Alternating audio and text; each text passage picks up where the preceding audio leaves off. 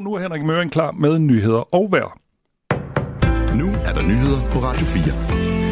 Odense Kommune vil inden for 2 dage forsøge at skabe et overblik over anklager om vold, trusler og krænkelser af seksuel karakter mellem eleverne, som forældrene siger har fundet sted på Agedrup Skole. Det siger børn- og ungerådmand i Odense Kommune, Susanne Crawley Larsen, til TV2 Fyn. Det bekymrer mig virkelig meget, når jeg får et brev, som er underskrevet af mere end 100 forældre fra én skole. Og derfor så arbejder forvaltningen også lige nu på højtryk for at få et overblik over, hvad er der konkret sket, hvordan er der blevet handlet på sagerne. Forældrene skriver, at Agedrup Skole nordøst for Odense har været en tryg skole tidligere, men normalen har flyttet sig markant, skriver de ifølge TV2. En af de forældre fra Agedrup Skole, der har sagt fra, er entreprenøren David Kieler ved Søndgård i 8. klasse på skolen.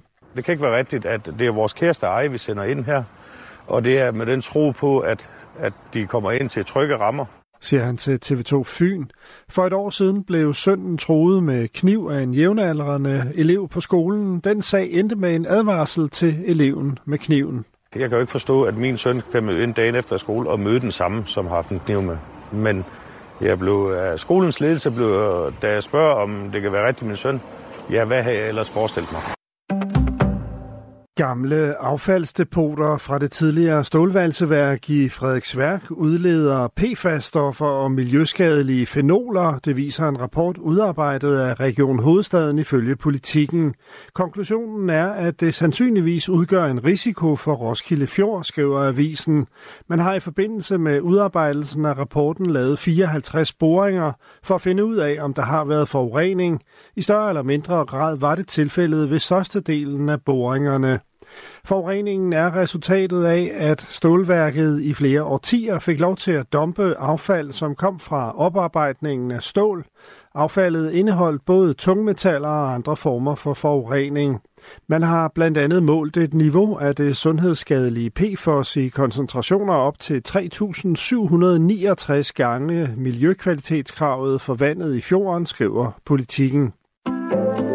USA er kommet med et forslag til en resolution i FN's Sikkerhedsråd, der opfordrer til en midlertidig våbenhvile i krigen mellem Israel og Hamas, og som modsætter sig en stor landoffensiv i Rafah i det sydlige Gaza.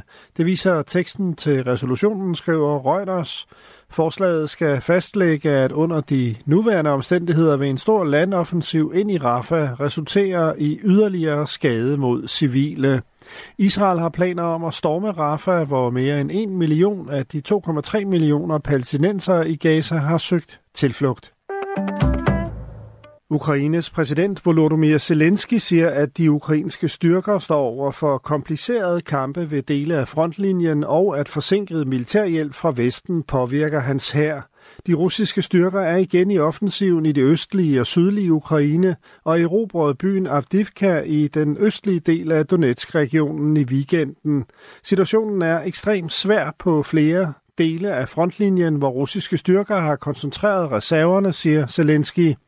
Russiske styrker udnytter forsinkelserne i hjælpen til Ukraine, siger Zelensky, og tilføjer, at hans land står over for mangel på artilleri, har brug for luftforsvarsevner til fronten og langtrækkende våben.